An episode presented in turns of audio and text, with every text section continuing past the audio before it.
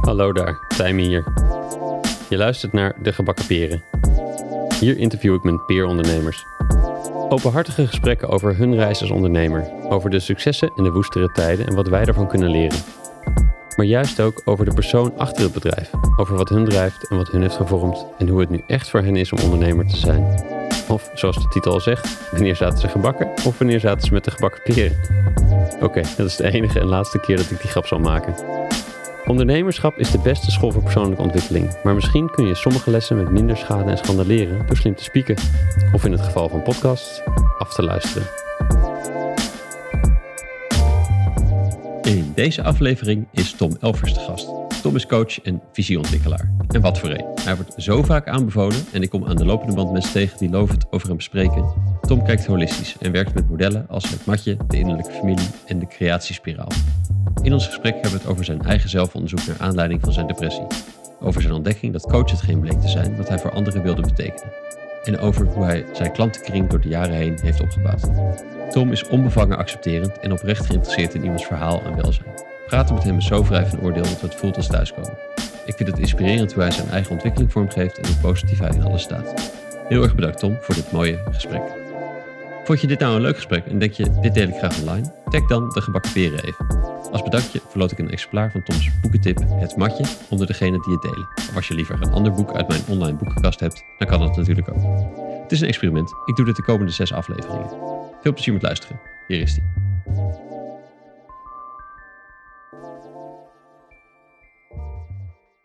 Welkom Tom. Leuk dat je hier bent. In de podcast garden. Helemaal tussen de planten zit hier lekker. Leuk. Um, ik kijk uit naar een mooi gesprek met je. Ik ook. Fijn. Ik begin, beginnen. Um, nou, ik weet iets over jouw familie, want ik ken je oom. Um, maar uh, ik ben benieuwd of, of je iets zou kunnen vertellen over, over het huis waar je opgroeide. En, en de. Nou, ik vraag altijd naar de avondeten. Hoe ging dat? Ja. Uh, bij jullie thuis? Leuk.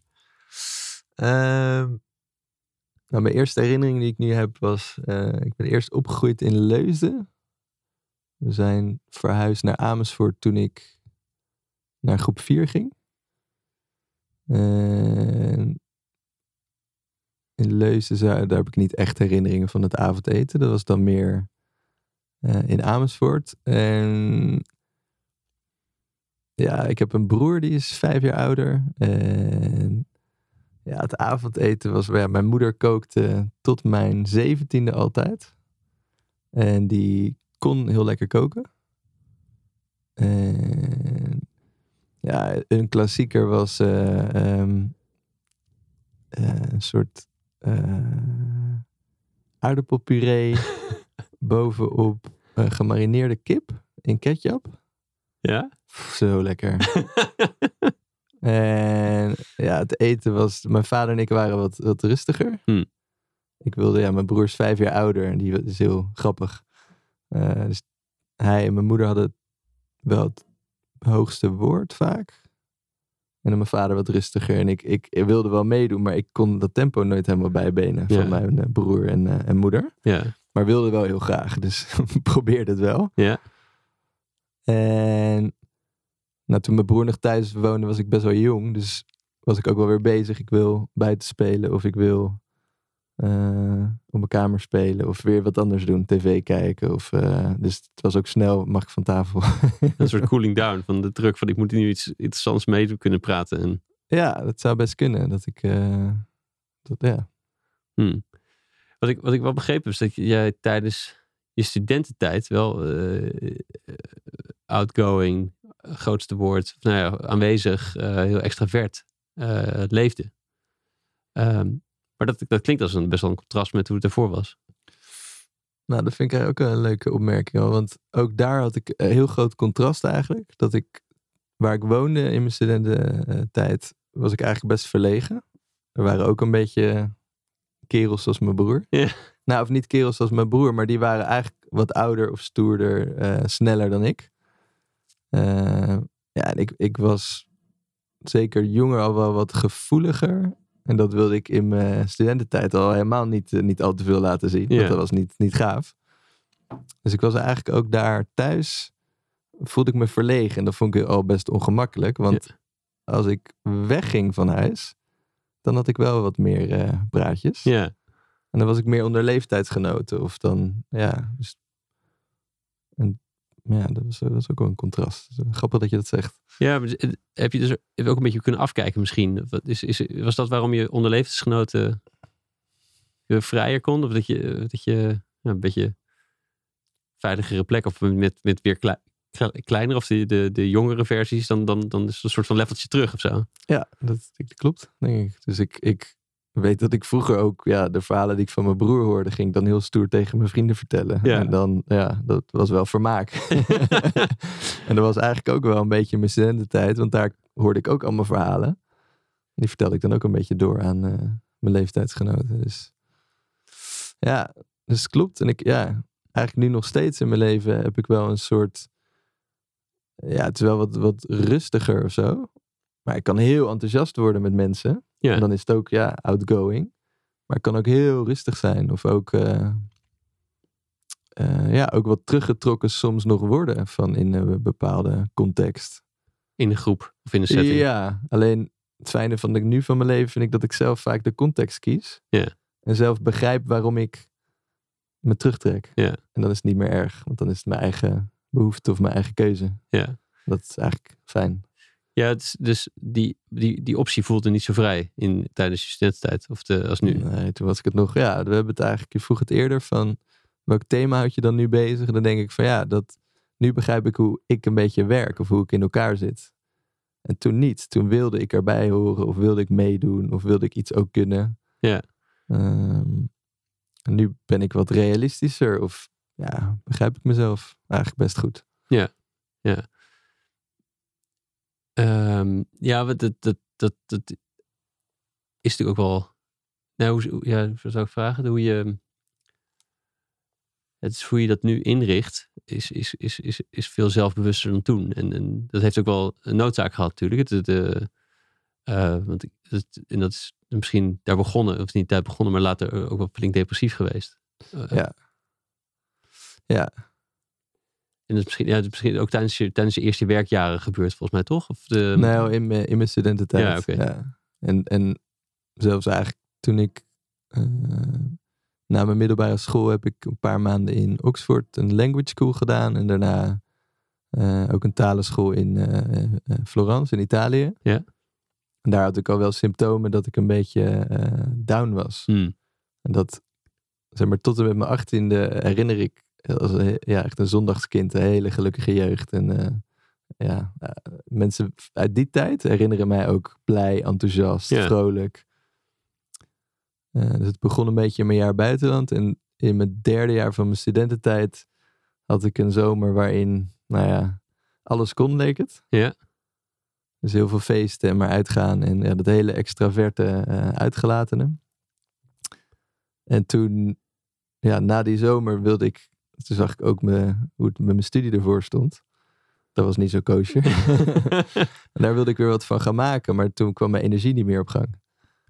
Dus Ja. toen begon mijn eh, ja, zoektocht. En ook, ik denk dat ik toen was ik eigenlijk al wel een beetje depressief. Maar daar nog een beetje van op de, op de vlucht. Want Ja, dat is niet heel chill om te moeten zijn, zeg maar. Nee, nee is ja, vers- ja, dat was wel verschrikkelijk. Ja. Ik kan het nu meer niet meer voelen, gelukkig. Maar ik weet wel dat ik dat ja, nu ook herinneringen... Is dat zo? Kan je niet meer terug naar dat gevoel hoe dat toen was? Dat je dan helemaal weer erin, dat je dat bijna voelt als... Nee, ik kan het niet meer voelen, maar Hmm. wel weet nog wel hoe het voelde. Ja, ja oké. Dus, ja, dat ehm, is gelukkig anders, ja. Ja, gelukkig is dat anders. Nee, ik weet dan nog dat ik ja, in mijn studentenkamer was ik, ik denk 23 begon het. Ja, dat was, dat was naar. Dan ging ik naar mijn kamer en dan, ik wilde eigenlijk alleen zijn. Maar ja, daar ging ik Hmm. het ook echt voelen. En bij andere mensen merkte ik het heel erg aan dat ik eh, blokkeerde. Dus dat ik heel stil werd en rustig. En eh, dus dat dat enthousiaste openen, dat er was er eigenlijk niet Ja, meer. ja, ja. ja, je beschreef vooraf ook wel dus, dat je het leuk vindt om dingen uit te pluizen. Maar vond je dit toen ook al? Want dit vroeg natuurlijk heel veel uitpluiswerk. En... Nee, ik vond toen leuk bij anderen. ja, Dus dat vond ik, ik vond mensen altijd wel interessant. En ook al in mijn, in mijn jeugd was ik heel begaan met al mijn vrienden en hun ouders. En nou ja, eigenlijk alle mensen.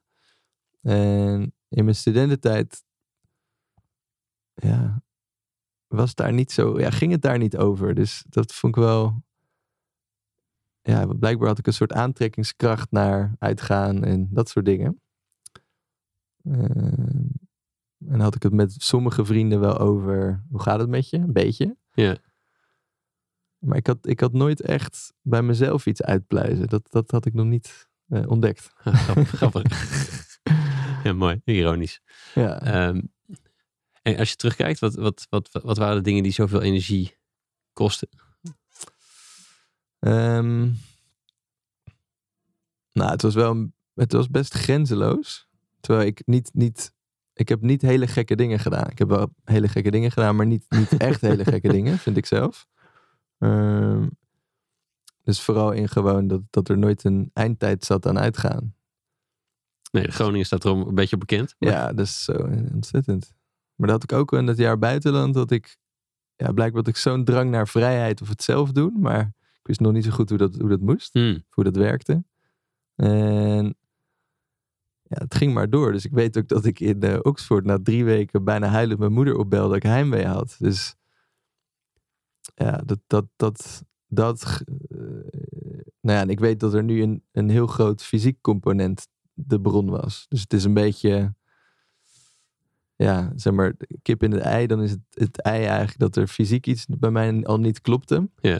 En dat het daardoor maakte dat ik het in gedrag heel snel, eh, dat, dat het klapte.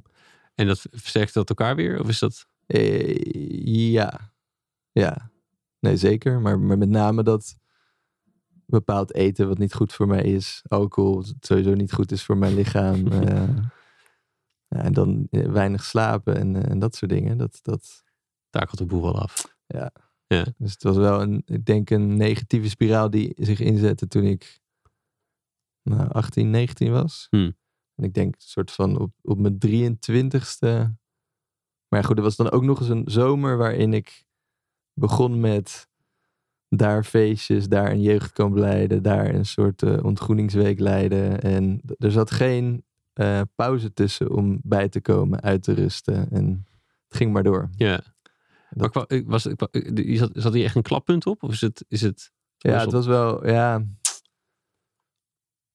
Nou, daardoor begrijp ik heel veel bij mensen die, zeg maar, als je, dat je je burn-out vaak pas klapt als je vakantie hebt. Mhm. Dus toen ik aan de studie wilde, toen zei mijn lichaam, nu kunnen we herstellen. Ja, En toen was het, zeg maar, eh, ja. eh, ja. Nam die het over? Ja, of de- misschien daarvoor nam mijn lichaam het al over. Want daarvoor was ik een beetje manisch. En, ehm, dus dus het, het- ja, er zal wel een soort kantelpunt in je lichaam zitten. Dat je, misschien is het een glijdende schaal. Maar in mijn geval zeg maar, was er wel een soort knop eh, die omging. Waardoor ik echt iets nodig had om dat weer te herstellen. Ja. Dat kon mijn lichaam niet meer zelf. Dus dat, is- dat is zeg maar wat je met een knop kunt vergelijken, denk ik. Dat je ehm, heel lang doorgaat, maar dat je lichaam nog, dat je net op tijd stopt en je lichaam dan nog rust krijgt of voeding en slaap. Dat het nog net oké is. Nou, daar was ik wel ver, eh, ver aan voorbij gegaan. Ja, toen, ja. Ja. Hoe, ben je, hoe ben je dat aangegaan? Dus hoe is dat eh, begonnen? En... Ehm, ja, het was. Ja, nu kan ik hem een soort, soort, soort vertedering voor mezelf toevoelen, maar dat was zo ehm, confronterend. Dat ik woonde op een studentenhuis met ja, eh, stoere, enthousiaste jongens. En we hadden, de- iedereen, ja, het ging toch een beetje over uitgaan en leuke dingen doen. Nou, dat, dat kon eigenlijk niet meer. Dus daar deed ik een beetje aan mee. En eh, thuis kon ik het gelukkig wel eh, redelijk bespreken. Dus mijn moeder stelde voor om op een gegeven moment dan met een psycholoog te praten. Dus daar, daar, daar begon ik dan. Dat ik eh, met mijn capuchon op in Groningen fietste ik stiekem door. Moest ik door een, een buurt met heel veel studentenhuizen. En dan ging ik ook wel eens omfietsen. En dan daar kwam ik bij een psycholoog en eh, Ja. ja. ging ik daar praten. Maar- Ja, ja, ja. Dit, dit, dit, is, dit is ruim tien jaar geleden natuurlijk. Dus dit, ondertussen lijkt iedereen het te doen. Of te, te- Oh ja, nou, dat vind ik wel weer mooi om te horen van jou. Dat het is wel meer geaccepteerd, hè? Dit soort Denk het dingen van eh, een het coach of een eh, psycholoog. Nou, in die tijd, of in ieder geval voelde het voor mezelf zo, dat, oh, dat moet je aan niemand vertellen. Want dan, dan ben je, ja, ja, daar had ik wel angst op zitten. ja. Dus, dus dat was stap één. Ja, dat was stap één. En de, Maar het, dit is natuurlijk dit is een, dit is een weg die niet meer gestopt is ook bij jou ongeveer. Nee, want het, dat is, ja, ik ben er nu zo, ik moet ervan lachen, ik ben er zo blij mee, omdat ik heb het zo goed begrepen of zo, hoe het werkt uit mijn eigen ervaring, dat eh, zelfs die psycholoog kreeg ik weer via een psycholoog uit eh, Amersfoort, waar ik ben opgegroeid. Eh, dus ik had toen op een gegeven moment al twee psychologen gehad en het, ja, we praten en ik begreep dat. Maar dat je vader ook weer? Die was loopbaancoach Ja. en eh outplacement eh, begeleiding deed hij. Dus, En heeft dat nog een rol gespeeld in dat je er al toen al feeling mee had met het uitpluizen met, van anderen, zeg maar? Of is dat, Mm, of werd er eigenlijk niet echt over gepraat?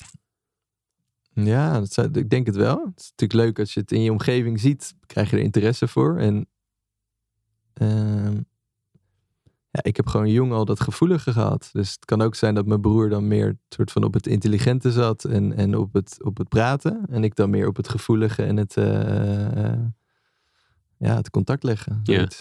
Ja. Ehm, maar goed, ik had ja, die, die, die twee psychologen was van. Ja, het was wel fijn.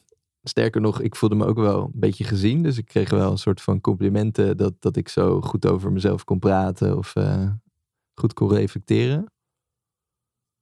Maar, maar het bleef ongemakkelijk ook. Kon, kon er niet echt iets mee. Niet iets En- praktisch of het, het ja.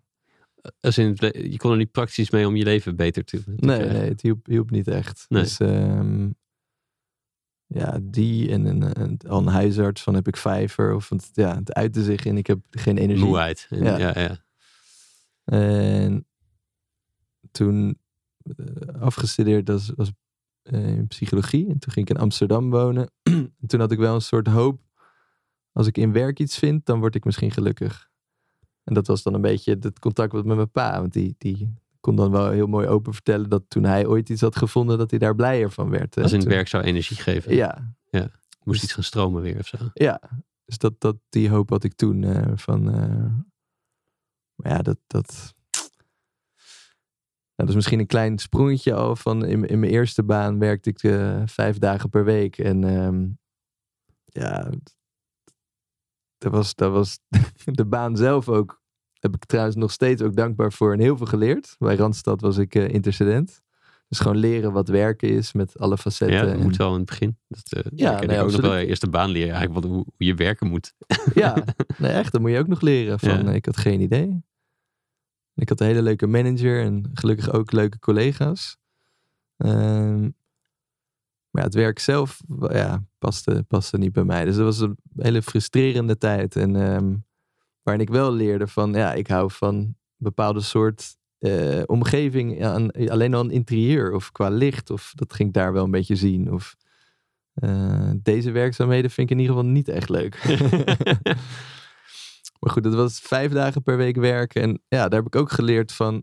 Ik werd zo ongelukkig dat ik wel ging zien van de enige die dit kan stoppen ben ik zelf. Hmm.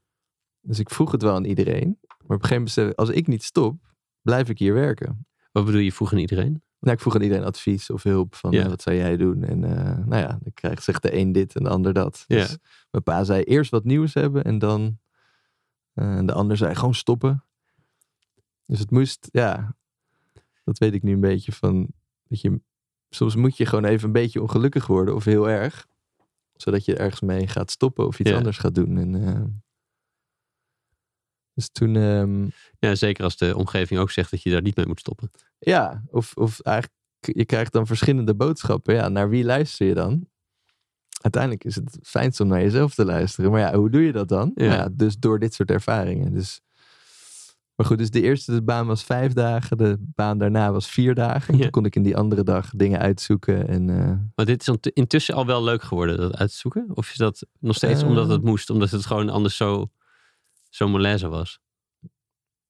eh, het begon, dat was precies het kantelpunt eigenlijk. Want in die volgende baan, dat ik al één dag vrij had. Ja. Wauw. Ja, Dus ik ging een cursus eh, praktische filosofie doen. Dat is echt iets van mijn eigen interesse. Nou, had ik dan een beetje schaamte op. Want ik dacht, dat vinden mijn eh, vrienden misschien raar. Of, maar ik vind het zelf heel leuk. Nou, ontmoette ik weer hele andere mensen. En daar gingen we eh, mediteren. Dat vond ik heel relaxed. ja had dat die gemogen in je studentenhuis. nee, zeker niet. nee, grappig, mediteren was zweverig. Terwijl het eigenlijk een hele ontspannende of, eh, methode kan zijn. Ja. Ehm, En wat het dus ook iedereen doet. wat nu ook iedereen doet. Ja, dat is wel leuk. En ja, dat was fijn. Maar ja, hielp ook nog niet per se. Maar is, het was intussen ook, dus het was, het, was- het was leuk geworden, onderzoeken. Het ervoor nog een Mm, beetje eh, misschien wel meer spanning opleverde. Ja. ja, eerst was het heel confronterend. En nu was het nog steeds zoekend. Maar dat ik wel dacht, oh, dit is leuk. Ja, Maar ook een beetje, nou, wat je net zei, een soort contrast met, met mijn vrienden. Ja, gebeurt dat? Of ben ik een beetje zo? Of probeer ik zo te zijn? En ik merkte bijvoorbeeld bij die cursus praktische filosofie dat ik gewoon wat meer kon zijn hoe het met me ging. Ja. Stil, rustig, moe. Dat dat al gewoon prettig was. dus die, die verschillende soorten omgevingen. Je hebt natuurlijk best wel veel verschillende omgevingen in, jouw in jouw leven. Waar je een rol in speelt op een of andere manier. En dat, eh, je zei het ook al tussen neus en lippen door wat jeugdkampen of, ont, of nee, ontgroeningen. We zeiden introductieweken. best wel veel verschillende plekken waar je op hele diverse paletten aan rollen speelt. Misschien ook qua, ehm, hoe noem je dat? Qua, gewoon qua ammunitie om dingen over jezelf te kunnen observeren is dat best wel veel natuurlijk. Het geeft heel veel input. Ja. ja klopt. Ja, ik, ik heb vanuit mijn jeugd had ik een hang naar eh, groepen en veel. Ja. Dus daar heb ik daar heel veel over geleerd, Ja. meegemaakt. En eh, ja, ook echt van genoten. Ik heb er hele leuke herinneringen aan. Nou ja, en dus, dus dat kantelpunt wat ik net beschreef, dat was dan dat ik ook ging merken, oh, rust is ook fijn. Of als je in een omgeving kan zijn waar je, of waar ik niet het gevoel had, hier moet ik praten, of hier moet ik iets doen, of hier kan ik gewoon lekker een beetje, ja, moe zijn. Ja, vindt niemand erg. nee. Ja. Dus, eh, En, en het is ook een keertje gewoon, het is het begin van het wordt, dus er komt weer licht eh, in de tunnel, zeg maar. nee, nee, dit was nog wel, ehm, Ja? nou, het was een licht puntje. Hmm. Maar het moest nog wel een soort van donkerder worden. Want ik erkende eigenlijk nog niet zo goed. Wat, ja, ik erkende niet echt wat, wat, wat er met mij was. Je erkende of wist het niet? Nee, ik wist het wel ergens. Maar ik wilde, ja, het is, het is heel. Ze zeggen het is een soort stappenplan. Eerst herken je het. Ik Ja. kon het heel goed herkennen. Het is eh, herkennen, erkennen, eh, accepteren en eh, delen. Zoiets is het. Of herkennen, erkennen, delen. Nou ja, zoiets. Ehm, en ik kon toen al wel heel goed alles herkennen en analyseren. Hmm. Maar het, ja, herkennen eigenlijk niet. Dat kwam iets later. Toen ging ik weer terug. Ik had een coach ondertussen gehad, yoga gedaan, sport. Nou, echt heel veel gedaan. Boeken lezen, die cursus, nou ja, van alles. En op een gegeven moment... En eh, op een gegeven moment had ik echt leuk, leuk werk. Dat was dan 2,5 dag per week. en de rest was ik, ja, een soort van zelfzorg en op Ja, die- zoek. Ja, die uren noem je er expliciet bij. Ja, Ja, dat is zo dat- mooi. steeds minder. Ja. Maar toen stond ik stil en dacht ik van jeetje, het is... Ja, op papier lijkt alles nu geweldig. Eh, fijn huis, ik had toen een relatie, eh, genoeg inkomen, genoeg vrienden. Eh, ja, echt leuk werk. Toen een hele mooie locatie in de Driebergen bij de Baak, deden we Ja. een project.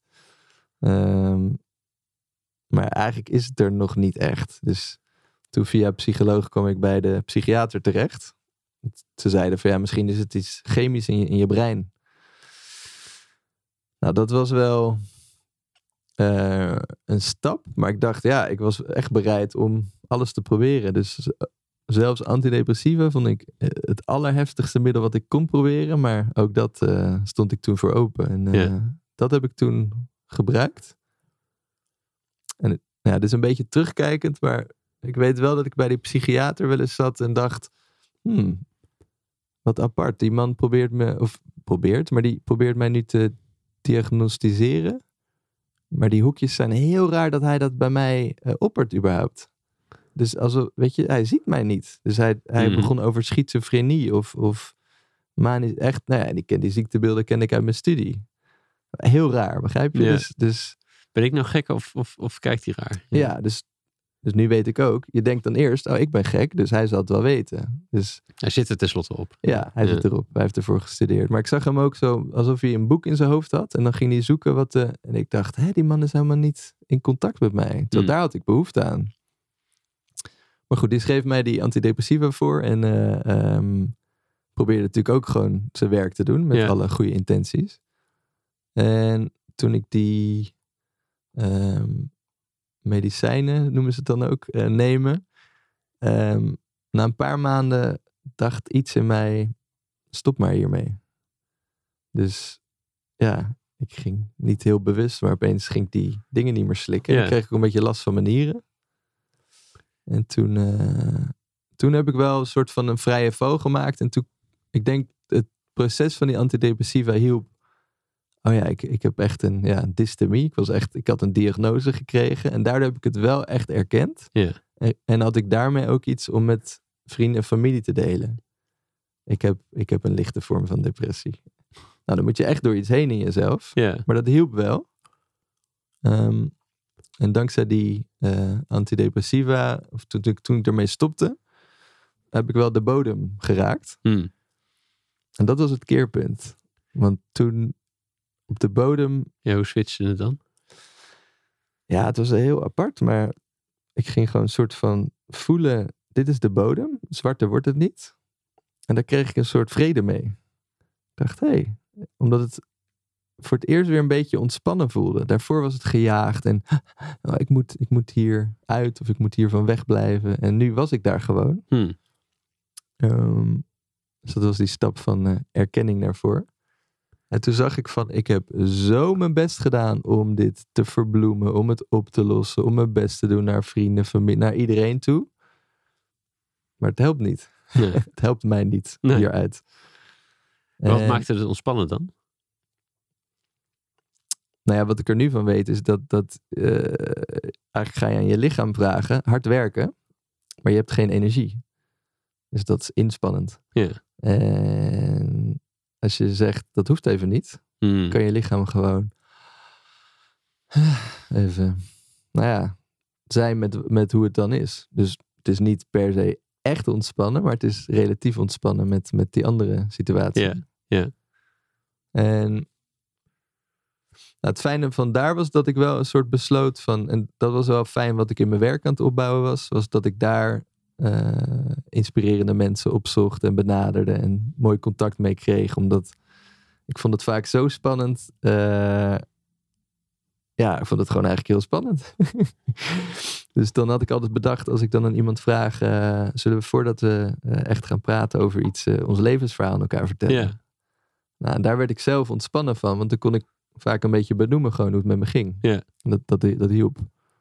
En ik besloot om in die gesprekken nog eerlijker te zijn. Dat ik echt in een soort, ja, dat ik het gewoon niet wist. Dat ik dat, dat, dat ik, ja, daarom graag met iemand wilde praten. Of, eh, en, en dat was eigenlijk heel leuk, want ik deed niet echt iets voor mijn gevoel. Of ik Hmm. was niet echt iets. Maar mensen vonden dat best wel inspirerend aan mij. Ja, ja, ja, ja, precies. Dat Maar- open of. En was je, was je toen nog echt aan het werk? Of was je, was je toen al weg? Ja, dit was. Eh, volgens mij had ik net die klus bij de Baak voor Ja. eh, Expeditie Geluk gedaan. En toen ging ik voor Jumbo Supermarkt een medewerkstevredenheidsonderzoek doen. Via Ja, ja, een, precies. eh, toenmalige mentor Clara den Boer. En in die gesprekken eh, begon dit ook, begon, die stak je ook al zo in. Want ik, Ja, ik herken het meer uit gesprekken later, zeg maar, gewoon bij koffietentjes. Of, Ja, ja, ik eh, ben het blijven doen, omdat ik het zo fijn beginnen vind in, in contact maken met iemand. Ja, Eh, maar ja, zoals Clara den Boer kende ik eigenlijk zo. Via haar kreeg ik die klus bij Jumbo Supermarkten. Eh, daar kreeg ik ook weer leuk contact met bijvoorbeeld Effectory, waar ik dan mee samenwerkte. En dat ik best open was. En dat deed ik om, om daardoor ja, relaxed te blijven of bij mezelf te blijven. En ehm, ik, ik werd in die tijd ook bij Harry Starre, dat is een oud directeur van de Baak. Die had dan van die lunchtafels. Oh ja. Via Clara werd ik daar dan ook weer geïntroduceerd. en ja, ik dacht eigenlijk, wat doe ik hier? Ze zouden dus moeten weten, weet je wel. Maar daar konden we dan ja, over een thema iets vertellen. Ja, er is ergens iets gebeurd of geswitcht of ge Ja, ja, daar- dat ik- jij, eh, als jij erbij bent, dat er, dat er echt contact is. Of dat er echtere gesprekken zijn volgens mij. Dat mensen merken, oh, ik, heb, ik kan zo leuk praten met Tom. Die, die moet ook bij die lunchtafel hebben. Of Ja, dat, durf ik tegen. Harry wel te zeggen. Dat eh, Tom erbij moet zijn. Ik heb geen idee wat hij verder doet. of, hoeft, Tom, hoeft Harry ook niet te weten. Maakt niet uit. Ja, nou dat, dat zeg je heel mooi. Want dat, dat was wel bij Clara, weet ik zo. Van, dat is iets al. Dat is al een kwaliteit. Ja. Ik zag dat nog Ja. niet echt. En ehm, ja, bij die tafels had ik zelf ook meer de behoefte om dat van mezelf nog meer in te brengen. Want ja, mensen daar konden heel mooi een verhaal vertellen waar ik van genoot. Ja. En ik wilde dat, dat rauwe een beetje, of dat echte van mij ook een keer proberen. Nou, dat was heel spannend. Maar Dus wou je dat omdat, zij, omdat je ook van hun een rauwer verhaal wilde horen? Of wilde je het, voelde Mm. je pas echt senang als je dat ook had gedeeld en dat we open kaart gespeeld hadden? Ja, dat, dat laatste was wel de echte behoefte. Dat ik, dat ik gewoon behoefte had aan dat echte contact. Ja. En dat dat... Nee, je zegt het ook een paar keer met, met de psycholoog. Ik voel me daar gezien. En, en dat Ja. het contact en echtheid. Eh, Ja, dat, dat, was, dat was nodig voor mij. Want Hmm. anders werd ik, voelde ik me niet op mijn gemak. Ja. Dus dat had ik daar ook een beetje van... Ja, zij waren ook zichzelf. Hè? Maar weer, zij waren met hun ding bezig. ja. Dus ik, ik denk dat ik dat... Dat was vooral voor mezelf eh, wilde ik dat. En ook, ik was wel aan toe. Ik ga gewoon daarmee experimenteren. En ik ben benieuwd waar het heen gaat. ja. Dus toen hadden we over een thema, volgens mij ging het over werk iets. En toen ging ik iets vertellen, heel zenuwachtig. En ik kwam niet echt uit mijn woorden. En mensen, ja, het was heel ongemakkelijk. Maar de boodschap was eigenlijk wel mooi. Daar zaten toen twee mannen. En die keken me echt zo aan van, wauw, dat jij dit vertelt. Hmm. Dus dat was Jake Esman, ken je misschien nog wel van eh, Nomads? Ja, ja. Nou, die, met hem kreeg ik toen heel leuk contact. En eh, Peter Kuiper van Mind and Health. Nou, dus Jake die vond het leuk om daarna met mij af te spreken. En die Peter ook. En eh, nou, in de, in de, ik, Maar dat zijn beide mannen die misschien niet zo verbaasd zouden zijn, toch? Over dat dit, dat dit soort dingen gedeeld. Die doen het zelf ook. Ja, klopt. klopt. Dus, dus, dus, maar goed, je moet je voorstellen, het was op een filosofisch instituut in Leusden. En de meesten keken een beetje weg van dit is ongemakkelijk. Ja. Er zaten twaalf mensen aan die tafel en zij twee bleven me aankijken. Dus Ja. dat was wel leuk. Ehm, en via Peter, heb toen ben ik in zijn instituut geweest, Mind and Health. En eh, daar was toen een stoelmasseur, eh Carolien. En die masseerde me en die zei, wauw Tom, het, ja, ik zou je een hele goede masseur gunnen. En, eh, dus ook bij haar kwam ik binnen en ging ik meteen maar een beetje dan vertellen hoe het, ja, hoe het echt met me ging. En, eh, ja. en dat voelde ik me niet zo depri trouwens. Dat was wel überhaupt wel, dat was wel, wel een lichtpuntje. En er was een vriendin die had de week daarvoor gezegd, ik ben bij zo'n goede masseur geweest. Dus, Dit moet Corrie zijn. en dat is Corrie. Ja, dus ja. eh, daar, de week daarna kon ik bij haar terecht. En eh, ja, dat was, Dat is wel een kantelpunt geweest, of niet? ja, dus het echte keerpunt in mezelf was, was zeg maar de, de bodem raken. En Mhm. ja, een soort van echt dat, dat dan maar een beetje proberen te laten zien bij mensen waar ik me enigszins eh, op mijn gemak voelde. En dat leidde me op een gegeven moment naar eh Corrie toe. En, en dat, dat was de eerste die me echt, echt helemaal zag en begrijp. En dat, ehm, dat is wel gaaf, want dat, dat kan je dan gewoon, of eh, terugkijkend week, dat kun je dus voelen. Of, of ergens, ja, vond ik het zo fijn dat ik bij haar wilde ik steeds weer terug. Dus eh, ja, fysieke depressie noemde zij het. En Ja. dat, dat had ik nog nooit van gehoord. Nee, nee. Je moest eens schizofreen worden en zo. ja, ja, ja, dat ja. Ja, dus ehm, ja, een hele weg. Maar ik vind het, ja, heel blij dat ik het heb meegemaakt. Ja. Ik zit op twee sporen. Dus ik ben enerzijds benieuwd ehm, naar wat je allemaal nog meer geleerd hebt. Dus ik denk misschien dat we daar zo meteen nog even op terugkomen. Ik ben, ook vraag. benieuwd hoe deze, hoe deze gesprekken her en der met iedereen, hoe dat is uiteindelijk ook je werk geworden is. Ja, wat een leuke vraag. Mm. Ja, Corrie was, was ja, nog steeds, maar die, die was toen heel belangrijk. ehm, eh, gewoon voor het fysieke aspect. Dus die heeft ook de jaren daarna het, het- dat, je- dat, je, dat ik het zo fysiek bleef houden. Want je kunt het heel snel psychisch maken. Want dat probeerden de mensen daarvoor steeds. Of die, ja, die zaten in die hoek, laat ik het zo zeggen. Probeerden ze niet, maar dat was hun expertise. Ehm, en ehm, na een paar massagesessies ja, was ik er weer. Dus ik voelde weer een beetje. Was ik dus, voelde ik, nou, een beetje onbewust. Ik ben uit die depressie. En dat was, nou ja, oprecht. Ik beschreef het als alsof je een soort ouderwetse duikershelm op je hoofd hebt. En die gaat af. En je kunt opeens weer voelen dat, je, dat de zon schijnt. Of je kunt weer voelen gewoon iets van, "Ah, ik ben verdrietig. Of ik ben eh, een beetje blij. Of, ehm, en nou, ik denk de vierde of vijfde sessie eh, vroeg Corrie van, ik werkte toen even niet, van Tom, wat ga je weer doen? En daarvoor was ik een soort organisatieadviseur. Soort van, zeg ik, omdat, nou ja, ik probeerde ook maar wat. Maar ehm, Dat woordje van je oom kende je nog. ja, maar die deed heel wat anders. Die, ja, Ja. Ik was toen ook al met visie bezig, maar hij, hij vond dat niks. Hij had zei, nee, het gaat over doelen en structuur. Nou, dat is een andere zienswijze, weet ik nu. Ehm, en ik, ik probeer daar iets te vertellen, maar dat was zo'n abstract verhaal. En ook, ja, dat was wel leuk bij Corrie, als ik dan iets ging zeggen wat niet helemaal nog klopte. Bij haar ging dat dan ook echt voelen. Dus terwijl zij gewoon met interesse luisterde, ging ik voelen van, oeh, dit is wel een beetje een vaag verhaal eigenlijk. heel ongemakkelijk. En zij luisterde zo heel vriendelijk en eh, zei, Tom, nou, dat klinkt heel mooi. En wat kun je nu al? Dus mijn verhaal was ook eh, daar nog en dit en met die een samenwerking op. Nou, eigenlijk, Opzetten, de toekomst. Dit, Ja, dit van- wil ik ooit gaan. en die vraag was meteen raak. Dus toen had ik nog niet meteen het antwoord, maar toen ging ik terugkijken van, wat kan ik nu al? Ja, dan moet ik terugkijken in mijn leven. Hmm. Daar kan ik het antwoord vinden. Nou, toen zag ik, ik kan met mensen eh, heel open eh, verhaal houden. Of ik, ik heb geleerd in deze hele zoektocht om eh, open te zijn over mezelf. Ik kan eigenlijk al heel goed luisteren. Ik ben heel geïnteresseerd in hoe andere mensen kijken. Ik vind dat ook in die zoektocht merkte ik van... Het is zo fijn als, als je voelt dat iemand echt jouw antwoord wil weten. Dan ga je het ook echt vertellen. Ja.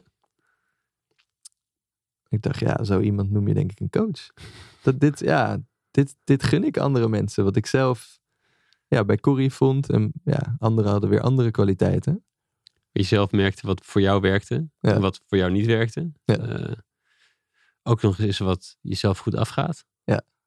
Eh, ja. Dat is, wel, dat is wel een prettige combi natuurlijk. Ja, heerlijke combi. Ja. Dus het was zowel van... Ja, het was eigenlijk zo eenvoudig. En het was vooral zo heel ontspannen. Dat ik dacht, oh, dat zou ik misschien morgen al kunnen. Nou, dat was wel een beetje vroeg. Maar Dat maakt het weer spannend misschien. ja, nou ja het was, ik was gewoon nog heel erg bezig om, om weer eh, eh, voor mezelf te zorgen. En mijn energie te beschermen. En Ja. Mm, maar ik wist wel, dit is, dit is het. Dit is wel de richting. Dat wist ik wel meteen. Ja. En, eh, en ik had wel in dat organisatieadvieswerk deed ik al... Ja, daar gingen we ook structuren opzetten. En dan ging ik al de- met de hele afdeling, ging ik ook iedereen individueel interviewen.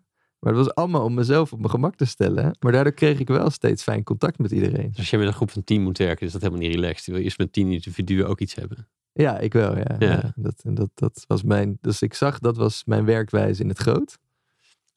Ik dacht, Hoe oh, durft hij dat erop te leggen trouwens? Dit, is nog best, dit kan nog best. Dit, dit, vaak vragen ze je voor een dagdeel om even iets te doen. Zeg maar, met een groep, bij van spreken. Dan nou, ga jij zeggen, ja wacht even. Nee, ik wil eerst dus acht keer een uur hebben met iedereen. Nee, ik had geen dagdelen. Ik had, ehm, zeg maar, mijn eerste organisatieadviesklus was bij een juridisch bureautje waar ik eigenlijk een beetje bij verdiende, vier dagen per week. Ja.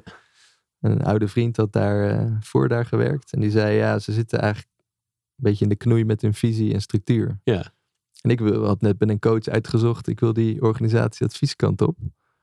Eh, en toen had ik met de founder een keer een praatje. En toen zei hij, wat doet een psycholoog in mijn organisatie? En toen, ik had helemaal voorbereid met de manager en dingen. Wanneer gaan we het zeggen tegen de founder? Toen vroeg hij dat en toen, toen kon ik dat in één keer zeggen. Dus toen mocht ik gewoon beginnen met, ja, ga maar kijken of je nieuwe werkwijze kan eh, implementeren hier. Hm.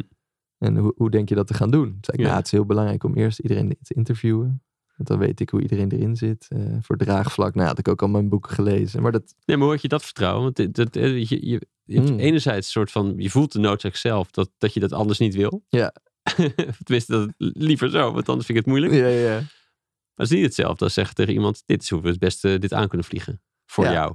Dat dus- dus wel- sorry, voor de, voor de klant. Dat vind ik wel leuk dat je dat zegt. Want ik Ja. herinner me dit ook nog bij de universiteit. Dat jij ook zei, nee, ik ga, wil dus eerst met alle individuele. En daarna gaan we samen. Ja, Nee, toen precies hetzelfde. Toen dacht ik, oh ja, ik heb geen idee waarom dat een goede opzet is. Maar het zal wel zo zijn. ja klopt. Ja. Ehm, ja, ik had toen twee mentoren in mijn, in mijn leven. En die steunden mij in mijn overwegingen steeds. Hmm. Dus ehm, en dat deed ik wel grondig of zo. Of daar had ik wel interesse voor. Ik ging dan wel heel veel boeken lezen over organisatieadvies. Ja. Eh, en met hun praten. En, eh, en in die boeken las ik ook van ja, ja hoe creëer je draagvlak? Of, of hoe, hoe doe je dat dan? En had ik dit bedacht. En Ja. dan zei ik dat weer tegen die mentor. En zei ja, dat is een heel goed idee. Tuurlijk. Want die kende mij ook via die manier. Dus die zeiden ook van dat is jouw kwaliteit. Dus Ja. maar het is wel leuk dat je dat zegt. Want dat, eh, En mijn tweede klus was weer bij mijn oud-manager van Randstad. Oh ja. En daar ging ik dan gewoon eigenlijk met enthousiasme vertellen wat ik bij die andere klus had gedaan. Toen zei hij, ja, dat wil ik ook. Ja. Wanneer kan je beginnen? Wat mooi. Dus eh, toen zei hij, wat is je aanpak? Ik zei, nou, ik ga eerst iedereen interviewen. En Dan Ja. hoor ik hun visie.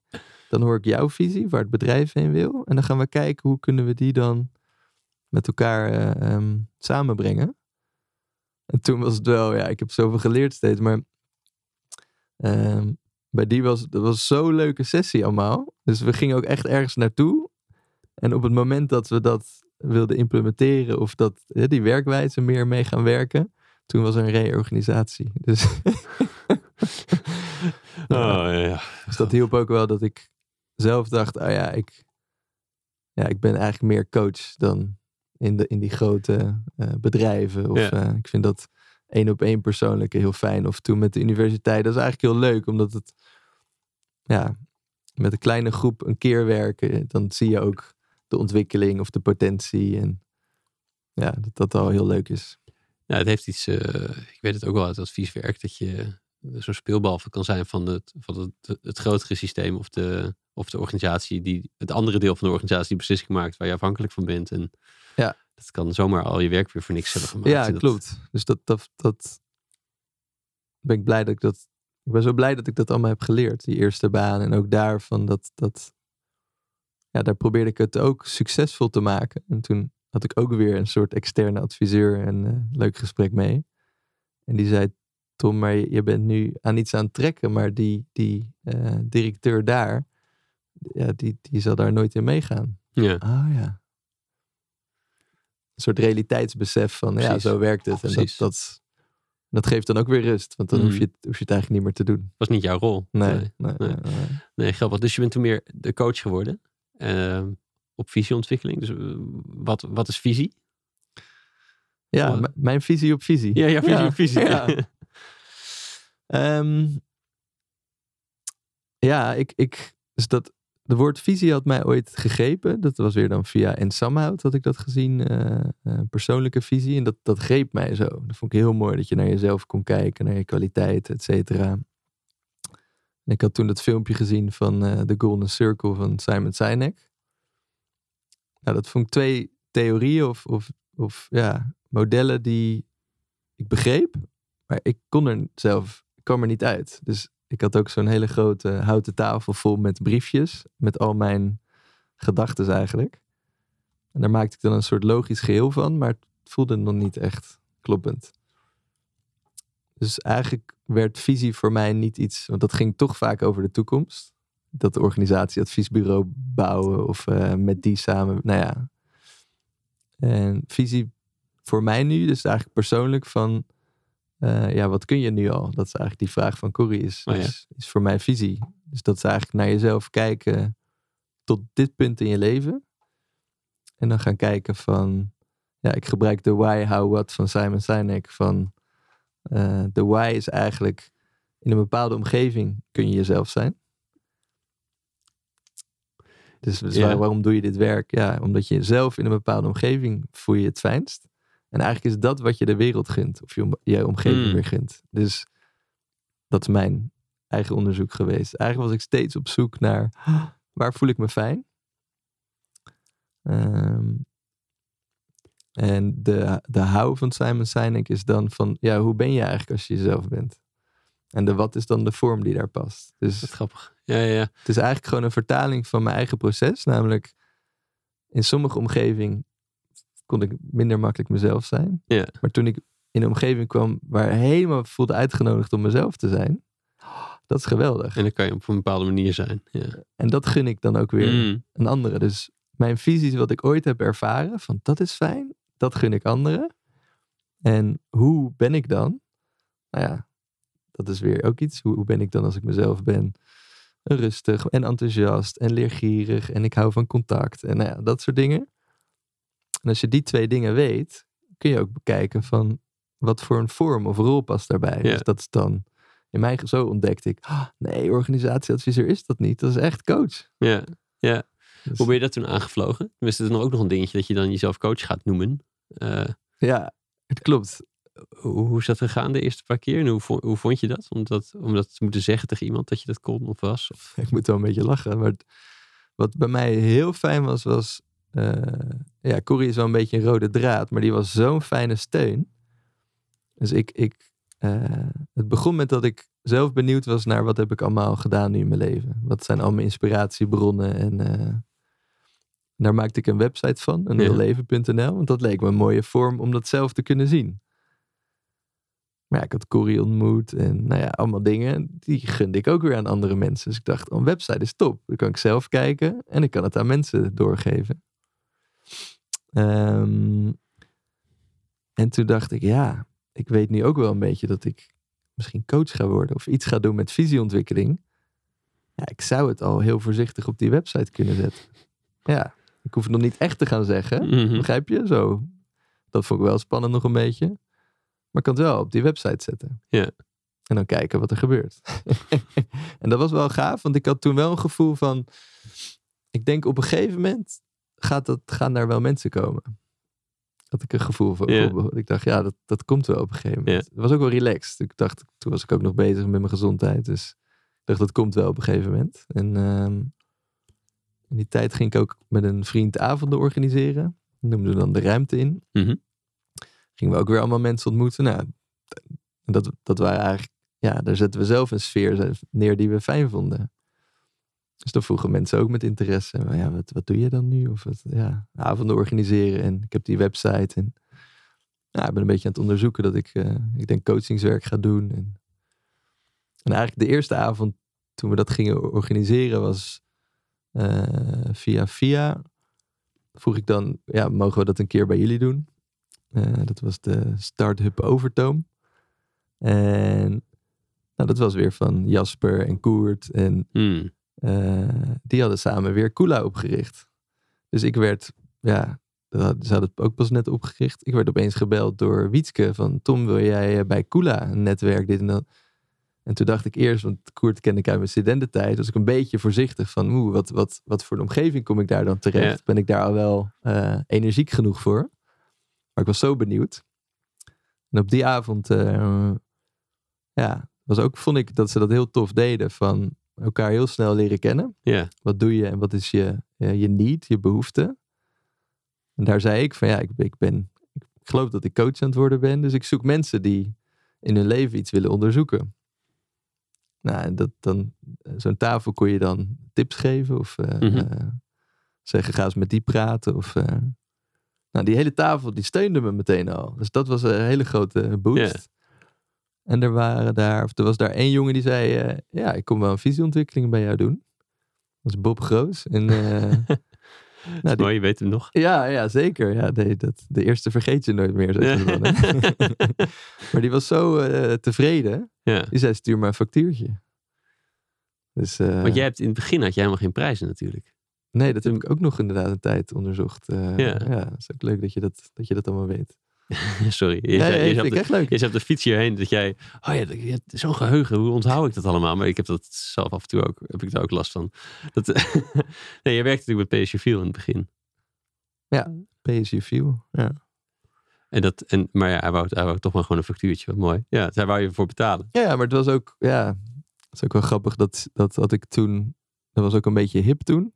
Dus er was ook zo'n eh, café in Amsterdam, wat, daar kon je zo betalen. Ja, trust. Ja, Trust. Ja. Ja, en ehm, ja, dus Bob had zelf gezegd, stuur maar een factuur. En hij zei, stuur maar een factuurtje. Hij had er wel een prijs bij van eh, 100 euro. Maar ja, dat was gigantisch voor mij. Dat ik met, met iets van mezelf Ja, eh, iets kon verdienen. Ehm, maar PSV vind ik nog wel grappig van dat, als ik erop terugkijk, dat dat een beetje mijn eigen onzekerheid ook was om wel een prijs te vragen. Ja, ja, ja dat kan. Ja. Dat kan zeker. Zo werkt het voor mij, dat ik dacht, eh oeh, Mm. dat is ook spannend om je zelfwaarde te, te Nee, ja, en je bent niet alleen erin. Ik denk dat heel veel mensen het lastig vinden om, om hoog genoeg in te zetten. Ja, dat Omdat ze denken, ja, dat kan toch niemand betalen. En ook eigenlijk eigenwaarde zit erbij. Ja, het is, het is, nou ja, zo heb ik het zelf eh, later gezien. Van het is jezelf op, op waarde schatten. Van, Ja. eh, Ja, en nee, ja, ik, heb, ik, heb, ik, zelf, ik heb zelf ook veel ge- gebruikt. In, eh eh, tussen al een tijdje niet meer. Maar de, en het werkt, het, het, het heeft ook een, een bepaalde stress die het neerlegt bij degene die iets moet gaan bedenken dan. Van, Ja. oh shit, is dit wel oké wat ik nu zeg? ja, en wat het. dan? Ja. Zoals dat toen wel lekker werkte, was ik een soort range gaf. Dan Ja. gaan we ergens tussenin zitten. Het liefst zou ik zelf willen dat ze gewoon het konden overmaken in één keer. Zeg maar. Dat ik, hoef ik er niet naar te kijken. Weet je, dan is het helemaal oké. Ja. Eh, tenminste, dat is helemaal, dan is het soort van vrij als ik er niet eens achter hoef te komen. Mhm.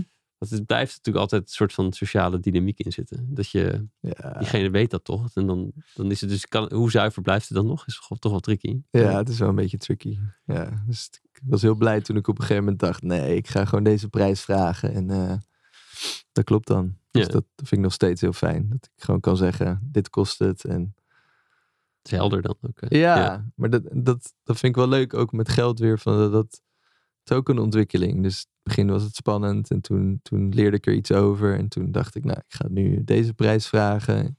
Nou, en toen ik voor het eerst bij, voor een workshop bij een bedrijf een prijs moest noemen, vond ik ook spannend. En nou ja, nu zeg ik gewoon die prijs en voelt het gewoon rustig. Begrijp je? Zo van, ja, die prijs had een aantal jaar geleden heel hoog in mijn oren geklonken. Ja. Nu, nu vind ik dat een realistisch bedrag. Ja. Dus, eh, Maar ook omdat je intussen het vertrouwen hebt dat er, dat, eh, dat er altijd mensen komen op de een of andere manier voor die prijs. Ja. Dus, dus iets wat je voordat, voordat we op start drukten eh, zei. Dat vijf jaar later, ja, hey, het, het loopt en, en zo. Ja. Ehm, eh, dus dat, dat geeft ook vertrouwen, kennelijk validatie in dat die prijs klopt. Ja. Dat die oké is. Voor genoeg mensen oké is. Ja, dus bij mezelf zou ik zeggen dat dat is waar wat je zegt. Hmm. Maar dat, het, dat ik zelf mijn waarde ben gaan zien. Dus in het begin eh, overzie, overzag ik het, het speelveld niet. Dus dacht ik, ja, ik wist wel dat het waarde had. Mhm. Dus die eerdere vraag van, ja, hoe vond je dat niet spannend? Nou, op een gegeven moment, of eigenlijk al snel niet. Dus dan, dan kwam ik een ouder persoon tegen en die zei, ja, wat ga jij op je dertigste? Denk jij dat je ook kunt coachen? Toen zei ik, ja, want ik, ik ben ervaringsdeskundige. Ik heb zeven jaar gezocht en ervaringen opgedaan. Dus daar, daar was ik wel best, ja, ja zeker in. Of, maar dat, dat was wel helder voor mezelf. En, eh, ehm, ja, en nu, nu ja, begrijp ik dat speelveld van coaching heel goed. In het begin zat ik nog een beetje ja, op een klein eilandje. En, dus dat, dat ja. Grappig. Ja, wat ik, wat ik ook wel mooi vind, die zegt ervarings, ik heb zeven jaar gezocht. Hè, en dat, dat het, nee, dat, misschien verzin ik het, maar van buiten lijkt het eh, alsof je ook echt vol er- erin gaat, heel open, alles onderzoekt. En niet, terwijl ik me ook kan voorstellen, omdat ik het zo ook een beetje heb, is dat ik ook een beetje ongeduld krijg. Van nou wil ik het wel snappen, ik moet, het, moet, het moet nu klaar zijn, ik moet het wel hebben. En misschien ook omdat het richting de buitenwereld kunnen zeggen, dat, het, eh, dat ik het wel wil, voor elkaar wil hebben. Ehm, maar hoe heb jij iedere keer dat geduld om wel weer volledig te gaan zoeken? Ja, dat is ook een hele mooie vraag, vind ik. Want ehm, nou, hoe ik het zie is dat, zeg maar, bij Corrie ja, kwam ik gewoon bij antwoorden. En ook bij een soort van, ja, we zeggen het is niet meer zoeken, maar het wordt dan onderzoeken. Nou, dat klinkt dan een beetje eh, Spelen, abstract. maar- spelen met woorden. Maar ja, een beetje, maar het is. ehm, ja, wat ze dan zeggen dat het in jezelf zit, dat, dat heb ik toen eh, begrepen. Hmm.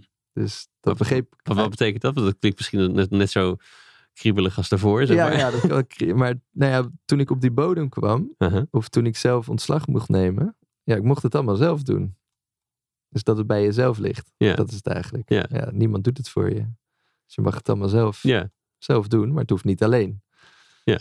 Ehm, en ja, mijn, mijn eh, fysieke gezondheid was eigenlijk de grootste leermeester. Want na die zeven jaar kwam ik uit de depressie, maar stokte mijn energie ook nog.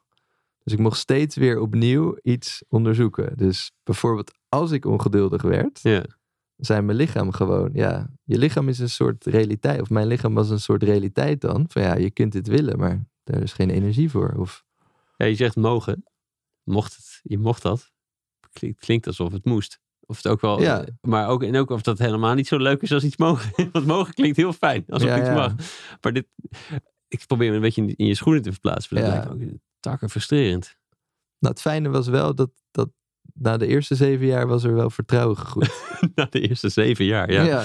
Ja. Maar ja, dat is het goede van een soort rijping of iets. Of dat, ja, als je iets heel lang bestudeert, weet je dat het geen moeten is. Maar weet je, oh ja, ik heb wel een soort keuze. Ja, ik kies er toch voor om het dan echt aan te gaan. En erbij stil te staan en ja, mee om te gaan. Ja, ja ik, vind, eh, ik vraag er een beetje op door. Want ik vind, het- ik vind, ik vind het ook wel echt extreem knap. Hoe, of bewonderingswaardig, weet ik niet of dat het is. Want het, klinkt, het voelt zo natuurlijk dat het bijna niet meer een moeite voor je is. Maar dat het in, in bijna alles wat jij ziet of tegenkomt. Dat het een soort van... Het mag er zijn, het is acceptatie. Het is, het- en het ehm, zo positief over dat allemaal. Ook al... Hmm. ehm, ook voor diegene dat zelf helemaal niet prettig of zo. Weet je? Ja. Als je Nou, ik, in- als je iets ontdekt in een verhaal, zeg maar, dus vind jij het mooi en die andere zit, is nog gefrustreerd, zeg maar. Of zo. ja, ja, nou, het is wel, ik vind het wel mooi dat je dat aanstipt. Het is eh, op de momenten van frustratie, Hmm. ja, nu klinkt het ook, het is hetzelfde. Ja, op Instagram zie je dat iemand dan, dan het, dat het allemaal fijn lijkt te gaan. Dat is nu natuurlijk ook een beetje zo. Dus het wil niet zeggen dat ik geen frustratie of ongeduld ken, maar wel een soort van hè, met, met methodes als het matje of de innerlijke familie. Of hè, wij doen iets dat heet een inquiry. Dat is, ja, dat is eigenlijk heel simpel, maar dat je gewoon eh, de tijd krijgt om eh, in jezelf na te gaan waar je aandacht heen gaat. Oh, ik heb wat pijn in mijn, in mijn borstgebied of in mijn voeten. Of, ehm, nou, daar kom je ook frustratie tegen, of, of boosheid, of woede. Of, of... Dus het is ook niet dat dat er dan niet is. Maar ja, ik heb dus ook weer dingen gevonden van als dat komt, ja, hè, aan het begin zei ik, mijn thema is blijkbaar een beetje wat werkt eh, en wat niet. Of als iets niet werkt in je leven, heb ik wel heel veel dingen gevonden die, als ik frustratie tegenkom of eh, bepaalde emoties, ja, heb ik wel mensen of methodes gevonden om daar naar te kijken. Ja, daar word ik nog steeds, of ben ik heel blij mee. Dat vind ik heel fijn ook, begrijp je? Mm. Dus, en dat, daarin vind ik de metafoor van het matje fijn. Als je op het matje zelf bent, zoals nu, is dat fijn. Maar als je even van het matje afgaat, een kip zonder kop wordt of een kop zonder kip, ja, dan kom je wat tegen. Maar als je dat weer kunt zien van jezelf, kun je weer denken, "Ah, wat heb ik nu nodig? Ja, Nou, dus in het begin weet je dat niet. Ja. Maar ik heb dat zo vaak mogen doen, dat ik dat patroon wel. ja. En dan is het weer veilig. Dan is het ook niet, dat is ook niet Ja. iets van weg te rennen of spannend. Ja, dat zeg je mooi. Dat is het eigenlijk. Dan, dan kan het rustig blijven. Dan hoef je Ja, het, het is, eh, volgens mij is het radical acceptance. Is het een soort van, eh, eerst zien wat er is en, dat, en dan accepteren dat het er is. Dan pas is het, dan is het eigenlijk weer ontspannen. Dan, dan, dan kun je er weer iets mee. Ja, dus bij mezelf zou ik de voorwaarden aan toevoegen. Wat, Mm. wat heb je nodig? Dat je dat weet. Want in Ja. mijn eigen hele proces weet ik ook van... Dat, dat wat je net zei, kon ik wel. Maar ik had echt iets nodig. Begrijp je? In, op het fysieke vlak. Ja. En dat heb ik nu ook nog wel eens van... Dat blijf ik interessant vinden van het, van het lichaam. Is dat soms is er eigenlijk alles fijn. Maar voel ik me niet prettig. En is het iets, iets fysieks. Bijvoorbeeld een ruggenwervel die niet lekker staat. Ja. Maar eerst ga je denken, oh dat. En dan kun je een drama maken van iets wat, wat eigenlijk, als, die, als je die wervel hebt laten kraken, weg is. Ja. Het was helemaal geen drama. Dat hele drama. Ja. Dan kijk je ernaar en denk je, wauw, heb ik me daar zo druk om gemaakt? Of Ja. bij mij is het zelfs dat ik laatst te veel zout at. Mm. kreeg helemaal weer kramp in mijn lichaam. Ja, dan weet ik inmiddels, dan ben ik ook wat gevoeliger voor als ik moe word, een beetje chagrijnig word. Of mag ik daarop letten? Ja. Nou, toen gelukkig eh, bestudeerd en kwamen we erachter dat is te veel zout. Nou, minder zout. eh, ah, nou, dan is het weer fijn. Dit is natuurlijk een extreem complexe puzzel? Zo'n mens, mens, lichaam, geest, combi, Ja. allebei Ja. of, eh, als geheel. Ja. Ehm, en hoe, hoe, hoe zou, hoe, hoe begin je, hoe, wat, is, wat is met de weg, weet- nee, hoe zeg je, met de wetenschap van nu, wat, wat zou je mensen aanraden, hoe, je, hoe start je met die inquiry? Mm. Ja, dat is ook een soort grappig gegeven of zo. Van dat, dat ja, eh, ja, je bent er soort van aan toe. Ja, en hoe, hoe ben je, wanneer weet je of je er aan toe bent? Als je er aan toe bent. Ja, het is heel apart. Begrijp je? Dus dat. Ja, ook mensen die misschien niet luisteren. Ja, sommigen vinden dit heel interessant. En anderen die gaan liever iets anders doen. Mm. Dus het is een soort van interessegebied. Ja, ja. En dat, dat is eigenlijk denk ik het, het begin. Maar bijvoorbeeld, zo, je, zo, eh, je voelt die symptomen, ik heb onrust en eh, kennelijk komt dat door zout, maar dat weet je nog niet. Oh ja, hoe, ga- hoe, pel- hoe begin je dat af te pellen? Mm, nou, in dit geval dat ik het dan deel met mijn vrienden. Hmm. Ik voel me niet lekker. En, eh, en dan, ja, Corrie is iemand die altijd fysieke symptomen bestudeert. En ik had het over manieren en ik had daar dus, ja, misschien dat je, dat je, dat je een beetje kunt gaan voelen wat er speelt. Ja. En dat dan benoemt bij anderen. Zo is het nu bij mij gegaan. En toen kwam Corrie via wat haar kennis weer op. eh, ja, ze zei iets, nou ja, met eh, zout en nieren. En toen dacht ik, zo, ik heb met, ja, ik kook heel veel. en ik kijk allemaal leuke chefs op eh, YouTube. Die gebruiken heel veel zout in hun eten. Dus ik werd ook lekker scheutig met zout. Scheutig met zout. Dus toen dacht ik, dat is het. En ja, als, als ik een tip zou moeten geven aan mensen, is het meer van. mm, ja, voordat ik bij Corrie kwam, was ik ook niet bewust van mijn lichaam. Dus via een holistische massage is in de basis dat je via je lichaam weer kunt voelen hoe is het nu met je. En als je iets kunt voelen, is dat weer een beginpunt om. En als je niet iets kunt voelen, is het ook weer een beginpunt om. Nou ja, Ja, dat zoiets zoek ik inderdaad. Tenminste, zoek ik. dus- Als je al een hele weg van zeven jaar erop hebt zitten van eh, zoveel verschillende facetten hebt, dan heb je al een heel, heel raamwerk van ingangen en mogelijkheden en een overview van, hele, hele- van wat er allemaal bestaat. En, Ja. en ja, als je nog niet weet en je zegt ik ben gewoon chagrijnig. Ja. eh, ja, dat is nog. Hoe, hoe, kom je, hoe kom je langs stap 1, zeg maar? Ja, ja, tof. Dus het, de stap 1 is jezelf op het, op het matje roepen. Dat is het beginpunt. Ja. Gaan bestuderen. Eh, ga ik van mijn matje af, wil ik heel veel doen en ervan weg. En ooit later word ik gelukkig. Of zie je, oh, ik ben zo lang al chagrijnig of somber. Of nou, ik wil nu, daar wil ik nu iets mee. Ja, dat is ook een beetje dat wat jij eerst zei, ook die erkenning van Ja. eh, Ja, ja, helemaal in het begin van de Ja. eerst erkennen, dan kan je pas wat. dat is het.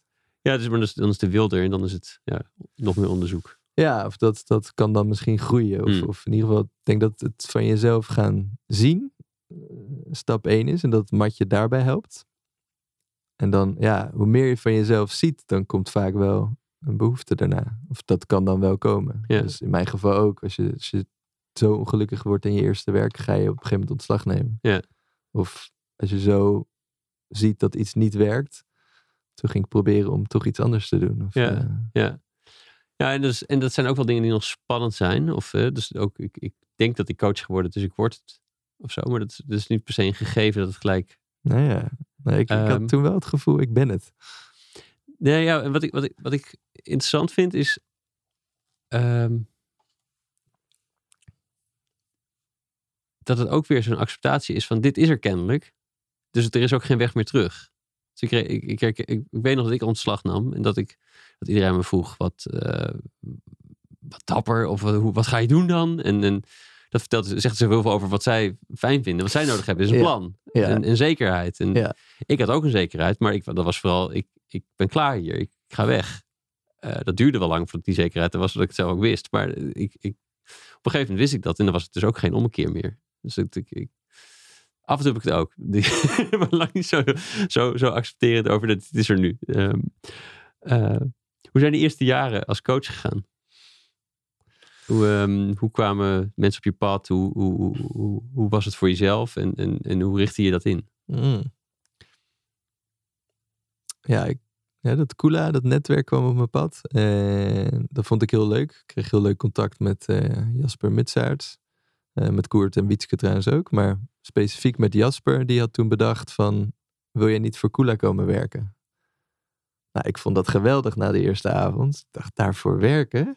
Dat- Hij zag het na dag één al. Ja, ik denk wel heel snel. Oh, ja. van, en hij was dan ook wel slim. Zeiden, ja, volgens mij, je bent, je bent beginnend coach. Dus je hebt wat tijd over. Wil jij niet deze avonden dan gaan leiden? En, eh, Jasper kan zo gehaaid zijn met dat Ja, beeld. maar heel goed. het klopte heel wel. goed. Ja, Dus ja.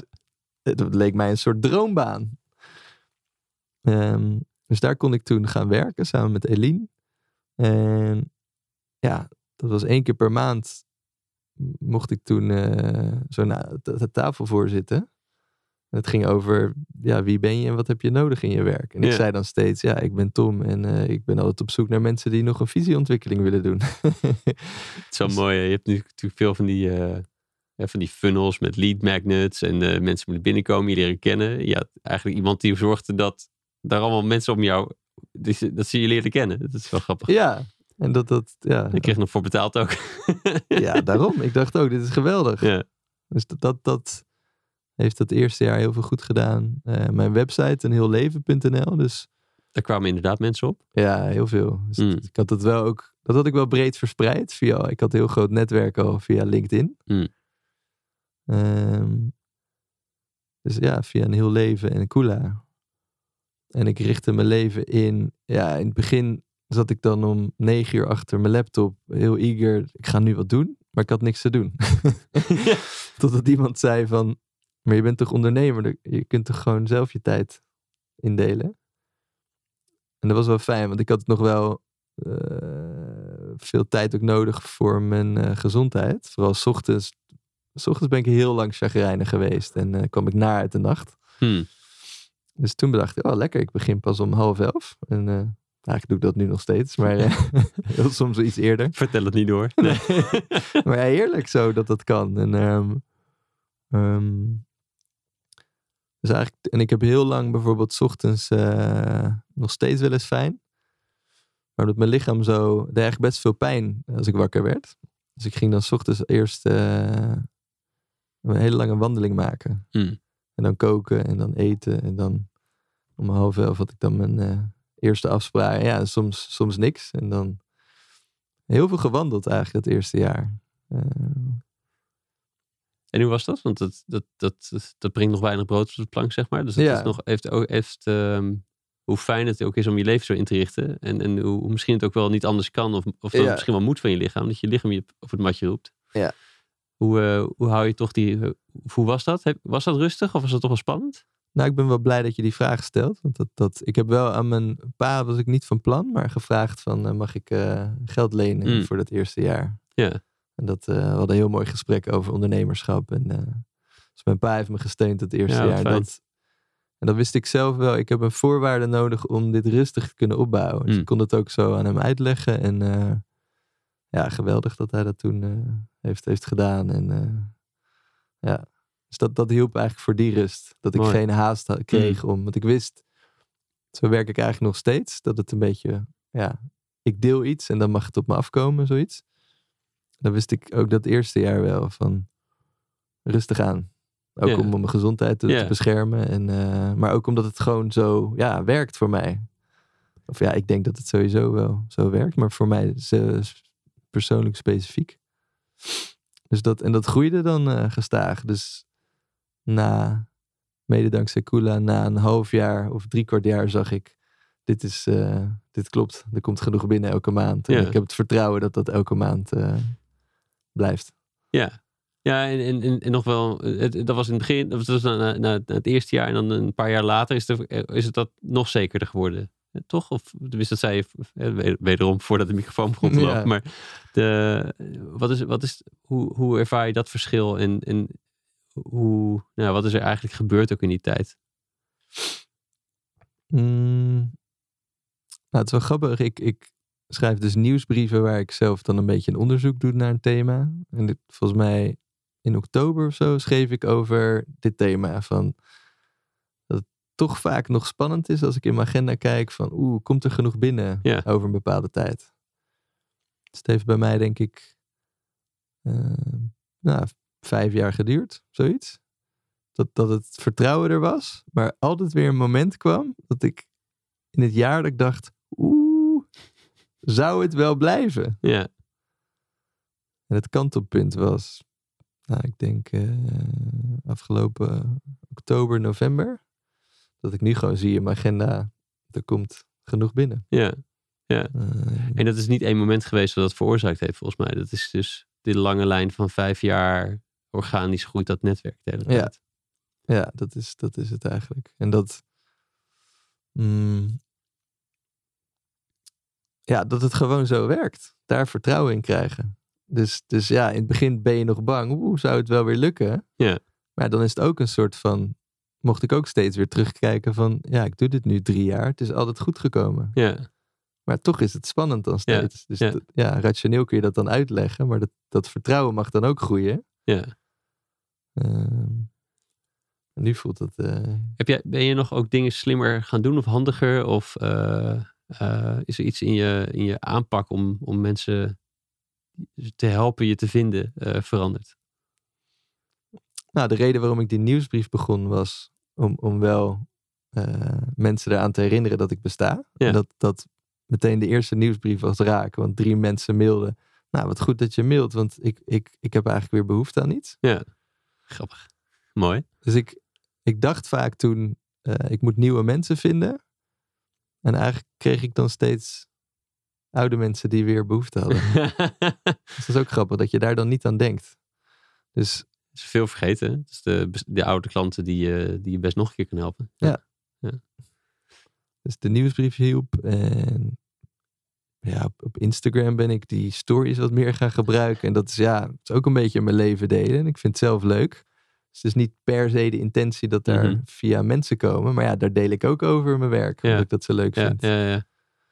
Dus ik heb wel, ja, ja, kanalen noem je dat dan in de grote wereld. Van, eh, die, die, dan, die ik leuk vind om te delen. Ja. En die dan weer ergens terechtkomen. Ehm, dus ik ben eigenlijk meer gaan doen wat ik al deed. Maar dan op een wat breder vlak. Of Mm. met wat meerdere eh, manieren. Dus Dus ook dat is een soort van eh, het meer durven te delen misschien. Is het, is het meer open erover zijn?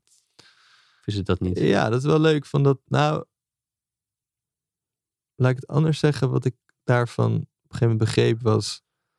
In een nieuwsbrief schrijven kun je soms geen zin hebben. Dus ik daarvoor dacht ik, ja, het moet ook wel goed voelen of zo. Mhm. En toen dacht ik, nee, dit, dit is gewoon belangrijk vanuit zakelijk perspectief. Ja. Dus hoe kan ik het leuk maken? Ja. Dus nu vind ik het nog steeds altijd leuk. En heb ik weer geleerd van, ja, randvoorwaarden voor mij om te schrijven zijn een wandelingetje maken. En dan ging ik in Amsterdam bij een eh, fijne plek zitten, een lekker kopje koffie drinken, een leuke dag van maken en een beetje schrijven. Ja, En dan, dan was het weer leuk. mooi. Maar dat wel, het doel hielp wel. Ja. Ja. ja, precies. Ja, grappig. Ja, dus ik, ik, ik kan mezelf heel forceren. Als in forceren. Ik weet gewoon, ik, ik kan de, het ritme kan mij gewoon doen dat het weer af moet. Eh, en anders kan het eindeloos uitstellen. Dus ik weet, dus ik wist dat ik als ik een podcast begin, moet die om de week uitkomen. Ja, staat gewoon van tevoren vast, geen discussie meer, klaar. En dan maak ik hem.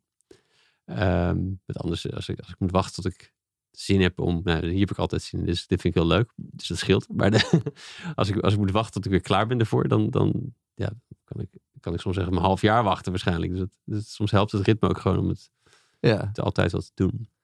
Maar de voorwaarden zeker, ja. ja.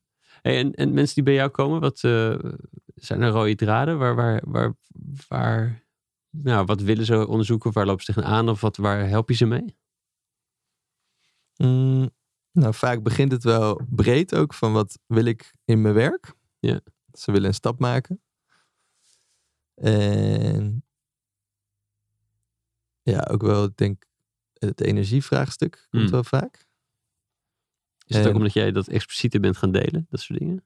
Of, Ja, ik deel, ik deel gewoon mijn eh, ervaringen. Ja. Dus daar halen ze dat dan uit, denk ik. Ja, En, eh, en nou ja, zoals laatst iemand zei van, ik heb al een eh, loopbaancoach, maar jij doet, doet iets ja, anders of iets, iets, ja, en daar heb ik eigenlijk nu behoefte aan. ja, Ehm, ja, dus ja, ik zeg ook wel eens van mensen die een vraag hebben over zichzelf zijn welkom. En dan op het gebied van ja, werk is eigenlijk waar ik het meest mee doe. Dan kijk ik vaak heel persoonlijk. Maar soms gaat het ook gewoon wel over eh, situaties in, in het persoonlijk leven. Dus Ja. Dat kan ook. Dus daar heb ik ook methodes voor om die te onderzoeken. En daar zit dan weer een soort eh, bereik in wat ik heb. Dus ik ben wel coach. Dus dat wil zeggen dat het, we noemen dat dan inspiratiewerk. Dus dat het wel naar voren gericht is of richting de toekomst. Ja. En heel soms is er bij iemand dat, dat het naar voren niet lukt.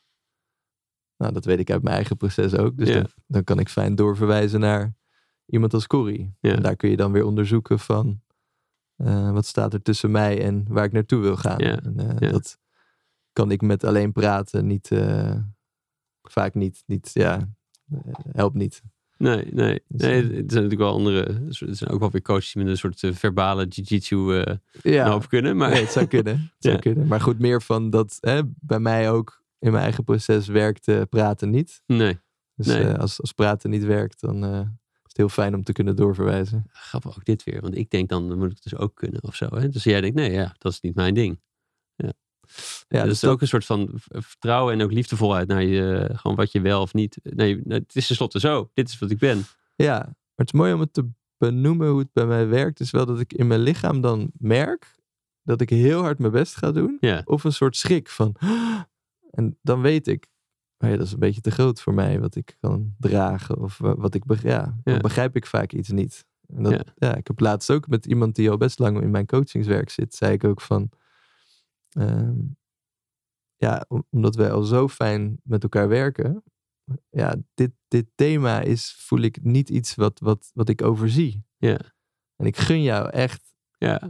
ja, dat dat wel, eh, dat je dat bij iemand kunt doen die dat wel overziet. Ja, Ja. ja, dat is zo fijn om zelf ook te zeggen. Want ja. ja, Dat is een beetje als die depressie. Het hoeft even niet. Het weer een dat hoeft niet. Want Ja. ja. ik kan het ook niet. Dat, dus dat heb ik ook wel eh, geleerd hoe dat voelt. Ja, En dat waardeer ik dan weer. Ja, ja, grappig. Ja. Mm, hey, en nu? Hoe staat het nu? En wat, wat, wat, wat, het is een beetje het begin van het jaar. Nou, het- wanneer mensen het horen, misschien is dat wat later in het jaar, maar het is nog steeds een beetje het begin van het jaar. Hoe, is, dat, is dat voor jou ook een moment dat je een beetje naar meer naar voren gaat kijken? Mm, nou, voorheen ging ik in januari altijd met vrienden naar Zeeland. Eh, nou, dit jaar kan dat niet. En was januari vaak rustig. Hmm. En nu zag ik op LinkedIn in september bij eh, Vincent Karremans, die ik ken van Magnet Me. Hoe heet dat, zei je? Eh, Magnet Me, dat is een, eh, een vacatureplatform. Oké, ja. Heel leuk. Ehm, echt van deze tijd. Zag ik, we zoeken coaches. Want er is een NL Leer Door programma, gesubsidieerd door de overheid. Ja. En ik dacht, hmm, zou dat dan iets voor mij zijn? Ik was vooral gewoon benieuwd van, wat is dat? Ja. Dus ik had met hem contact gelegd en eh, wat is dit? En, ehm, dus hij zei, ja, wij gaan heel veel, wij hebben zo'n groot bereik onder eh, jongvolwassenen. Hmm. En wij willen x aantal coaches eh, in de arm nemen en die koppelen aan onze, onze community. Ja, ik was zo benieuwd. Ja, ik dacht, ja, ik weet niet of het, of het zou het passen bij mij of iets. En, ehm, maar ik dacht, ja, ik kan het gewoon proberen. Ja. Dus, ehm, dus ik werd een van hun zoveel coaches. En eh, ik kreeg in december acht kandidaten. En dat is zo leuk. ja, dus nu eh, heb ik voor de komende tijd ook. eh, ja, Moet je aan de bak. ja, of nou ja, ja, ja. Maar op een hele leuke manier. Dus ik mag elke maand zeggen: ik heb nog ruimte voor zoveel mensen. En, Nice.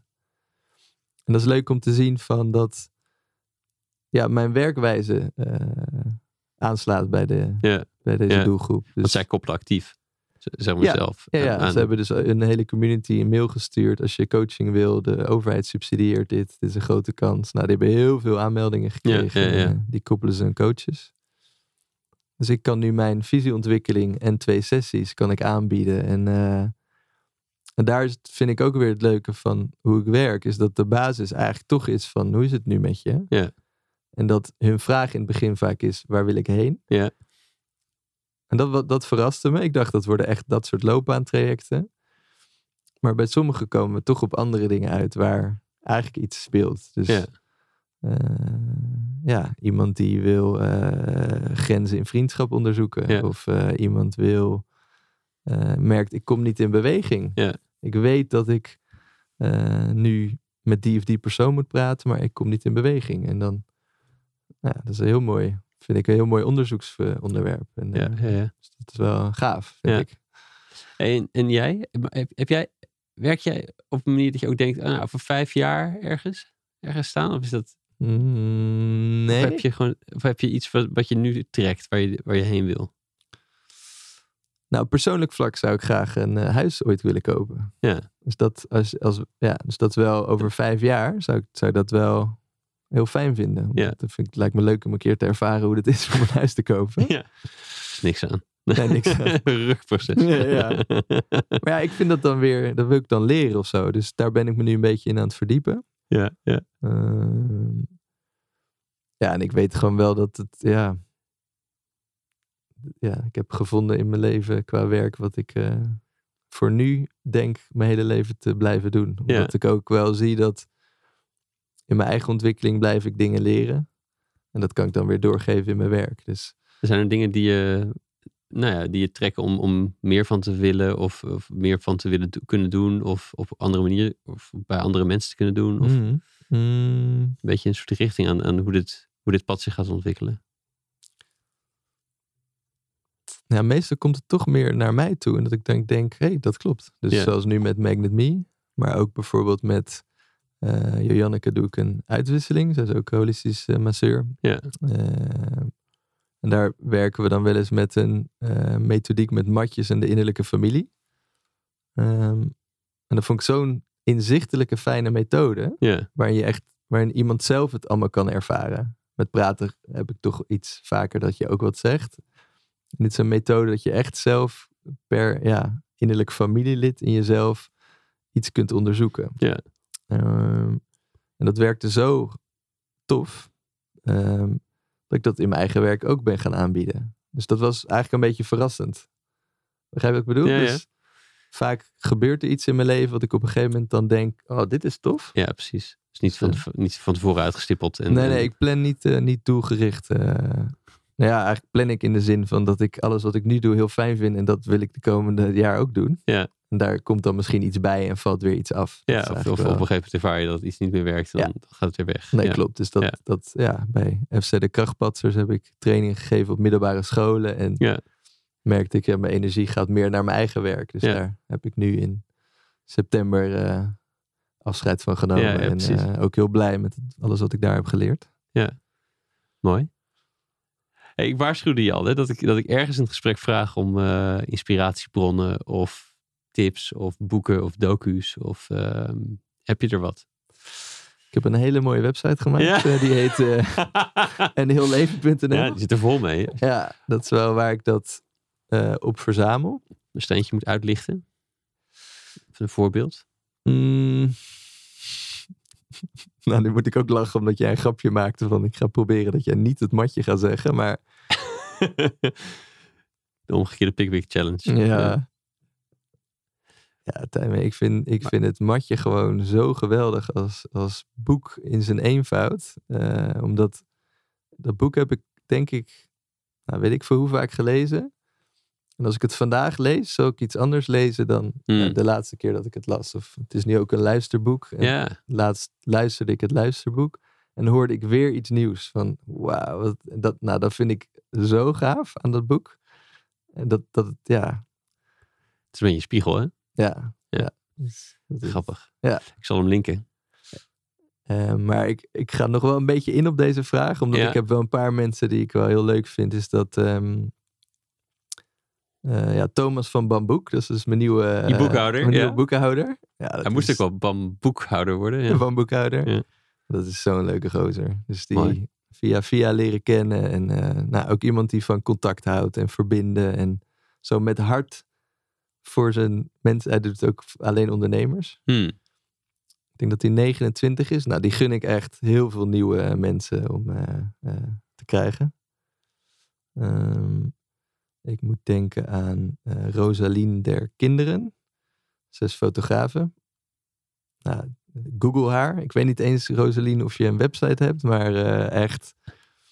Ehm, en dan Marielle van Holbrands.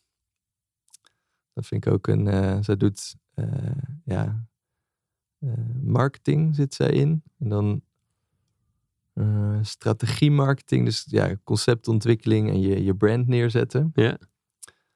En ik denk waarom ik deze mensen benoem is omdat ze zo ehm, ehm, ja, contact kunnen maken. En Ja. dat dat zo fijn is. Dus ze Ja. doen iets heel anders dan ik. Fotografie, marketing, boekhouding. Maar ook waar je dan...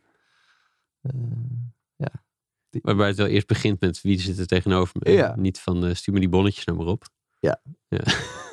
ja, dat. En dat dat fijn is. Dat je Mm. vertrouwen en eh, ja, vertrouwen hebt. Met elkaar kunt werken. ja, ja. Dus eh, ja, eigenlijk te veel mensen. Maar ja, Ja, die, je waarschuwde je al voor, hè? Dus, dus de zeten luisteren niet. Maar Ru- Ruben liep hier net rond. En, en jij zei, begon al met, ja, ik ga je nu alweer delen op, op Instagram. Dit wordt mooi. Ja, Dus want het is wel ook weer zo'n leuke gast. dat je denkt, ja. Je hebt het zo mooi gemaakt hier ook. Dus dat, Hmm. ja. dat zal niemand weten. Nou, op jouw foto's eh, krijg je wel een Ah, beetje een glimpse. Ja, dat is waar. Dat is waar. Ik wou zeggen audio medium, maar dat- ja, je Ja. hebt gelijk. Je hebt gelijk. We gaan een beetje naar afronding, Tom. ja. Ehm, ik bedank iedereen altijd aan het eind. Dat wil ik weer doen. Eh, maar ook, dat, is- dit is nieuw, maar eh, ehm, meestal zeg ik ook iets over het mooie werk. Dat heb ik volgens mij in dit gesprek al, al tien keer gedaan. Eh, doe nog eventjes. Maar ik had ook iets anders. Dat heb ik van je website geplukt. Namelijk een, een, een deel van een gedicht. Dat vond ik wel mooi. Ehm, dat dat eh, ga ik voordragen. Dat vind ik nu al spannend. Maar dat, dat ga ik wel voordragen. Dat is een stukje. En dat vond ik een mooi sluitstuk. Dus dat doe ik zo.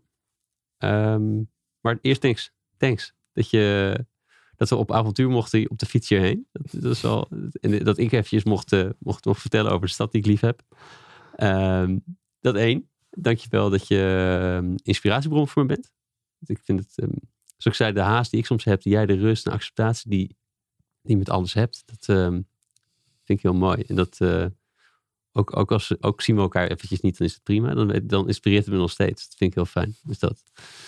Ehm, dus dankjewel voor je zijn en je werk. En volgens mij, eh, zoals ik, ik zei het in de intro op LinkedIn al eventjes, dat ik, er zijn weinig mensen waarbij ik zo vaak van terug hoor. Ja, nee, Tom, die heeft me, die heeft me geholpen. En dat, eh, dat, ze heet ook niet allemaal Tom natuurlijk. Misschien is dat het. Ehm, Dankjewel. Wel even leuk om te reageren. Want het is wel echt... nee, mag dus, niet. eh, Ik ga nu. Nee. Ja. Nee, dank. Echt, het is heel graag gedaan allereerst. En eh, ja, jouw introductie al, ja, dat is, daar krijg ik wel kippenvel van. Het is wel Mm. heel leuk om, om te mogen horen van iemand. En Ja. ja, ja dus ook, ook jij wel heel veel dank voor deze ja, geweldige podcast. En dat Ja. ik hier dan mag zitten. Dus Ja. heel gaaf dat je dit doet Mm. en, en hoe je het doet. Ook heel fijn. Alsjeblieft. Ik ga beginnen. Wat ik eigenlijk het spannendste van het gesprek vind, is dat ik iets moet voordragen. het is eigenlijk het einde van een, van een, van een, van een eh, gedicht waarvan we de, de bron niet weten. Dus de, ik weet het niet en jij op je website wist het ook niet. Dus het, het, eh, het komt erop aan alles te leven. Als je de vragen leeft, leef je misschien langzaam, maar zeker. Zonder het te merken. Op een goede dag het antwoord in. Dankjewel, Tom. Dankjewel, Tijmen. Maar je hebt de knop aan de overkant van de tafel. Die, ja, ik vraag altijd de gast om af te, af te sluiten. Maar er zit daar een rode knop, daar mag je op drukken. En dan is de audio echt klaar. Deze ja. Ja, dat was hem alweer. Dankjewel voor het luisteren. Wil je zeker weten dat je de volgende aflevering ook vindt? Abonneer je dan op de podcast. Je weet hoe dat werkt in de app die je gebruikt. Weet ook dat ik van alle afleveringen uitgebreide show notes met de lessen en de links uit het interview maak. Deze vind je op www.studiogeorge.nl slash podcast. En ik ben heel benieuwd hoe je het gesprek vond. Waar kon je geen genoeg van krijgen of waar zou je meer van willen horen tijdens de gesprekken? E-mail me op tijmen.studiogeorge.nl Als laatste, na elk interview werk ik één inzicht uit in een korte blog. Die stuur ik met liefde naar je inbox, gepaard met wat links die me inspireerden die week. Meld je aan voor dit Espresso Shot strategie op www.studiogeorge.nl slash shots of strategy. Allemaal aan elkaar. Heb een goede dag en tot de volgende.